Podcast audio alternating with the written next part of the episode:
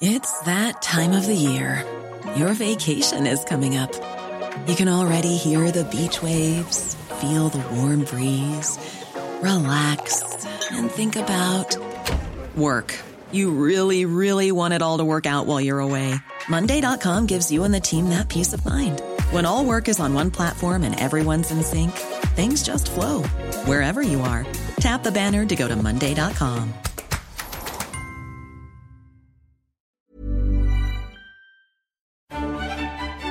Reyes no abdican, mueren en la cama.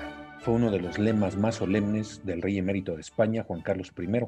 Evidentemente no cumplió porque el 2 de junio de 2014 anunció su abdicación a favor de su hijo, Felipe VI, tras años de escándalos sobre su vida privada y casos de corrupción que hicieron insostenible su permanencia en el trono. Así, la monarquía española vivió el momento más excepcional de su historia, enmarcado por la vergüenza de una corona bastante desgastada ante el ojo público. Seis años después, el ahora rey emérito decide huir de España en un contexto particularmente tenso para los españoles que han tenido que convivir con la degradación tanto de la institución monárquica como de su clase política entera. El exilio de Juan Carlos abrió un intenso debate entre los españoles sobre el propósito de la corona y sobre una posible reevaluación del legado histórico que ha tenido el rey emérito y su papel en la transición a la democracia. La Casa de Borbón ha estado inevitablemente vinculada con la dictadura franquista, aunque los Borbones han estado en el poder mucho antes de que Francisco Franco los arropara al término de la Guerra Civil Española. Las claves del mundo. El contexto internacional en Podcast OM.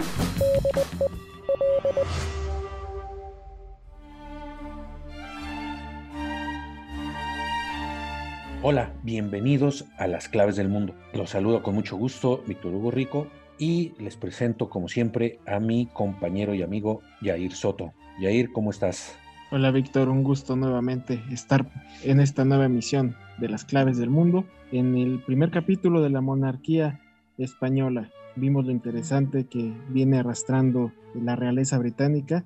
Ahora nos vamos a la península ibérica para hablar sobre la monarquía española. Así es, este es nuestro quinto episodio sobre las monarquías. Ya pasamos tres sobre la monarquía británica y en este empezaremos pues remontándonos un poco a los inicios de la dinastía de los Borbones, cómo España se convierte en imperio, cómo decae, cómo llegan los Borbones al poder antes de la llegada de Juan Carlos al trono de España. Sí, así es, Vic. Como bien mencionabas, la turbia etapa de Juan Carlos I no es el único capítulo excepcional en la historia de la realeza española. Tendríamos que remontarnos a principios del siglo XVI, marcado por la omnipotencia del imperio de la Casa de los Habsburgo de Austria, un imperio sobre el que se decía que el sol no se ponía nunca, y por una buena razón reinó varios siglos sin interrupción.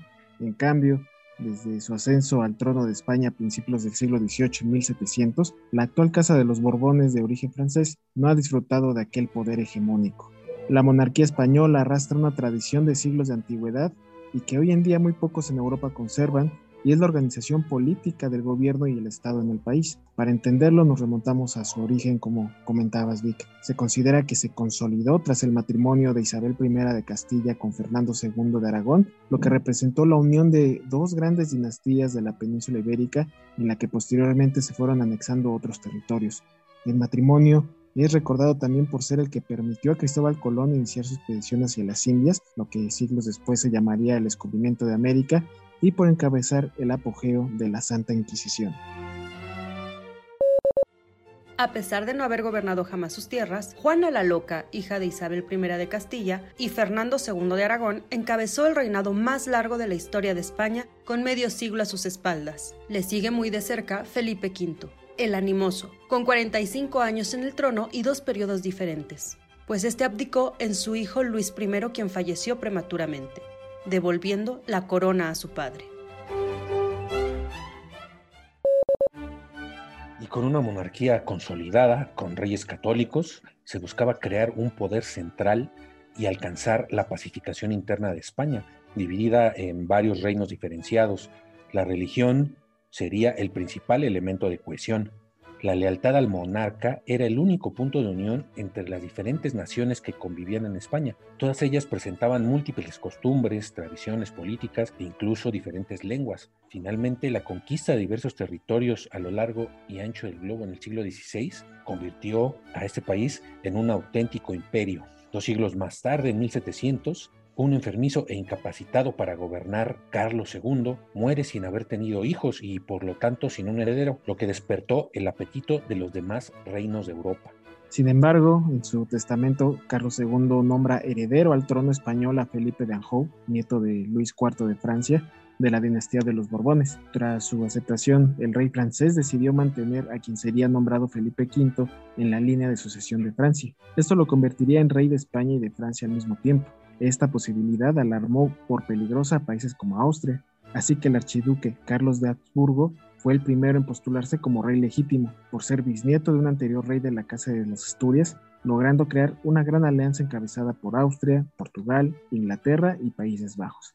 A Felipe V lo apoyaba Francia y las cortes españolas, aunque en realidad al interior de España la opinión estaba muy fracturada, ya que en Aragón y Cataluña decidieron respaldar al archiduque de Austria, mientras Castilla, Navarra y el País Vasco se alinearon con el Borbón, configurando así la llamada Guerra de Sucesión, que sería un desastre para España, entre otras razones porque Inglaterra se apoderó en esta etapa de Menorca y Gibraltar, territorio que actualmente España sigue reclamando como propio. Durante la monarquía de Habsburgo, la mayoría de los matrimonios eran arreglados por conveniencia política entre familiares normalmente se realizaban entre primos. De ahí que las generaciones posteriores los niños nacieran con deficiencias genéticas como el caso del hijo del entonces rey Felipe IV, Carlos II, quien nació con problemas ortopédicos, con epilepsia, dificultades de desarrollo muscular e infertilidad, lo que le ganó el mote de el rey hechizado. La guerra fue larga y cruenta hasta que en 1711 muere el hermano de Carlos, el sacro emperador romano germánico Jorge I, por lo que Carlos sucede a este en el puesto de emperador. Ahora el mayor peligro no era una unión entre España y Francia, sino entre España y Austria. Gran Bretaña, al vislumbrar lo que esto representaría para la estabilidad de Europa, propuso un tratado de paz y la guerra terminó en 1713, cuando los países beligerantes firman el Tratado de Utrecht, que estableció a Felipe V de la Casa de Borbón como rey legítimo a cambio de su renuncia al trono de Francia, lo cual aceptó. Sin embargo, los aragoneses y los catalanes siguieron negándose a aceptar a Felipe, y este, irritado, ordenó a su ejército sitiar Barcelona en 1714, logrando su rendición. Este episodio hizo que el rey, para castigar aún más a las regiones rebeldes, impusiera el largamente anhelado Estado centralizado inspirado en Francia aboliendo aduanas y fueros y expropiando tierras de las coronas de Aragón y Cataluña, que ahora serían consideradas propiedad de España, integrando así todas las regiones del país en una única entidad bajo el mando del rey castellano. España pasó a ser en este momento un solo país con los Borbones al mando, pero el episodio dejó un profundo resentimiento y deseos de independencia en las regiones que perdura hasta la actualidad. Tras diversas crisis de sucesión y las batallas carlistas, el imperio español estaba agotado y en bancarrota. El golpe de gracia fue la pérdida de sus colonias americanas tras una sucesión de movimientos de independencia a inicios del siglo XIX. Este periodo de decadencia culminó con el derrocamiento de la reina Isabel II y la instauración en 1870 de un príncipe italiano llamado Amadeo con ideología liberal, lo que auguraba otra guerra entre conservadores y liberales. En paralelo, surgieron movimientos antimonárquicos que empeoraron la crisis social y tres años después, Amadeo abdicó declarando que los españoles eran ingobernables. Así surgió la Primera República, que solo duró dos años por no llegar a un acuerdo para elegir el tipo de república que sería España, y así se restauró la monarquía con el primogénito de Isabel II, Alfonso XII, pero con el título de Rey Constitucional de España. El actual rey Felipe VI estuvo a punto de llamarse Fernando, pues los reyes no sabían por cuál de los dos nombres decantarse. Fue el propio dictador Francisco Franco quien ante la duda le espetó al rey Juan Carlos, Fernando no. Queda todavía demasiado cerca Fernando VII. Me gusta más Felipe. Desde su ascenso al poder, La dinastía borbónica ha estado marcada por múltiples rupturas, abdicaciones y restauraciones. Esto fue telón de fondo de la Primera y la Segunda República, cuando fue apartada, pero no del todo, durante la dictadura franquista que inició en 1939 y terminó en 1975 con la muerte del dictador.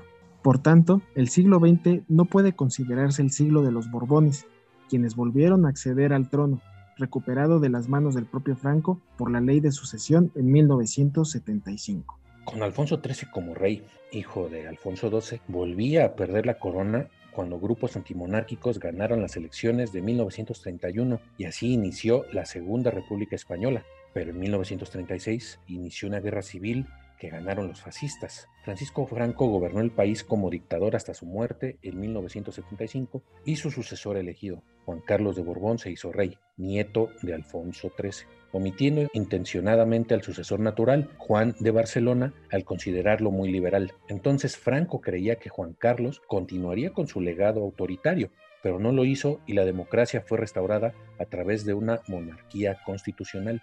Así, Juan Carlos I tuvo que legitimar una corona entregada por Franco y liderar una transición democrática marcada por el intento de golpe de Estado de 1981.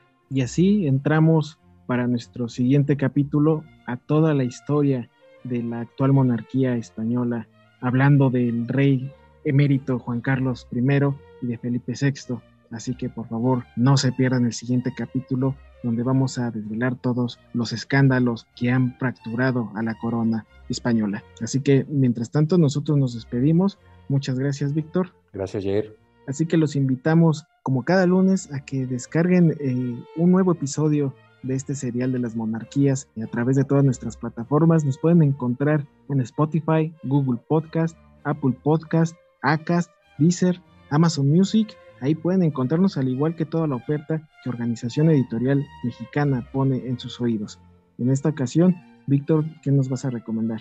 Así es, esta ocasión les vamos a recomendar Cofre de Leyendas, uno de los podcasts más escuchados de Organización Editorial Mexicana y donde todas las editoras de los estados nos mandan sus leyendas, sus eh, eh, mitos, sus historias fantásticas, sus historias eh, inverosímiles, historias que realmente nos van a dejar con el ojo cuadrado. No se pierdan Cofre de Leyendas. Que así sea y pues mientras tanto ustedes síganos escribiendo todas sus dudas, sus comentarios respecto a este podcast a través de nuestros canales de contacto en nuestra cuenta de Twitter, arroba podcastom. También tenemos un correo electrónico, podcast arroba Por favor, escríbanos. Una vez más, Mitzi Hernández estuvo tras la producción de este podcast. Le agradecemos mucho. A ustedes los escuchamos la próxima semana y hasta entonces, Víctor. Muchas gracias.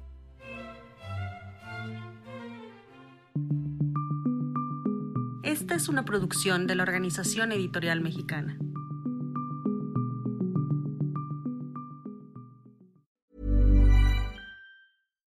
If you're looking for plump lips that last, you need to know about Juvederm lip fillers. With Juvederm Volbella XC and Juvederm Ultra XC, your lip look, whether it's subtle or bold, can last up to one full year with optimal treatment and no additional maintenance. Find a licensed specialist and see if it's right for you at Juvederm.com today. That's J U V E D E R M.com. Add fullness to lips in adults over 21 with Juvederm Volbella XC or Juvederm Ultra XC. Do not use if you have severe allergies or a history of severe allergic reactions, or if you're allergic to lidocaine or the proteins used in Juvederm. Tell your doctor if you have a history of scarring or taking medicines that decrease the body's immune response or that can prolong bleeding. Common side effects include injection site redness, swelling, pain, tenderness, firmness, lumps, bumps, bruising, discoloration, or itching. As with all fillers, there's a rare risk of unintentional injection into a blood vessel, which can cause vision abnormalities, blindness, stroke, temporary scabs, or scarring. For full important safety information, visit juvederm.com.